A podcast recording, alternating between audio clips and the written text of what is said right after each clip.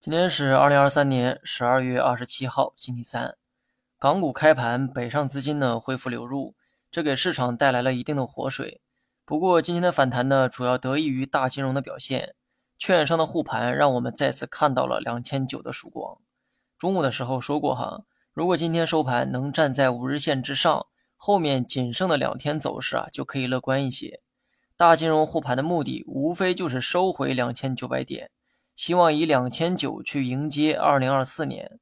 如果后两天的走势啊再次跌回到两千八开头，那么不光会影响二零二四年的开局，今天大金融的护盘也变得毫无意义。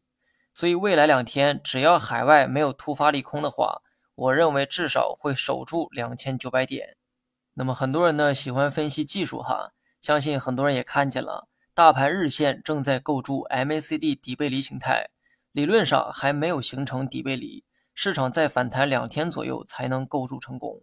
不过在构建的过程中，至少会对底部形成一定的支撑，所以后面两天的走势啊，大概率呢会平稳度过，要么是继续盘整，要么是小幅的反弹。好了，以上全部内容，下期同一时间再见。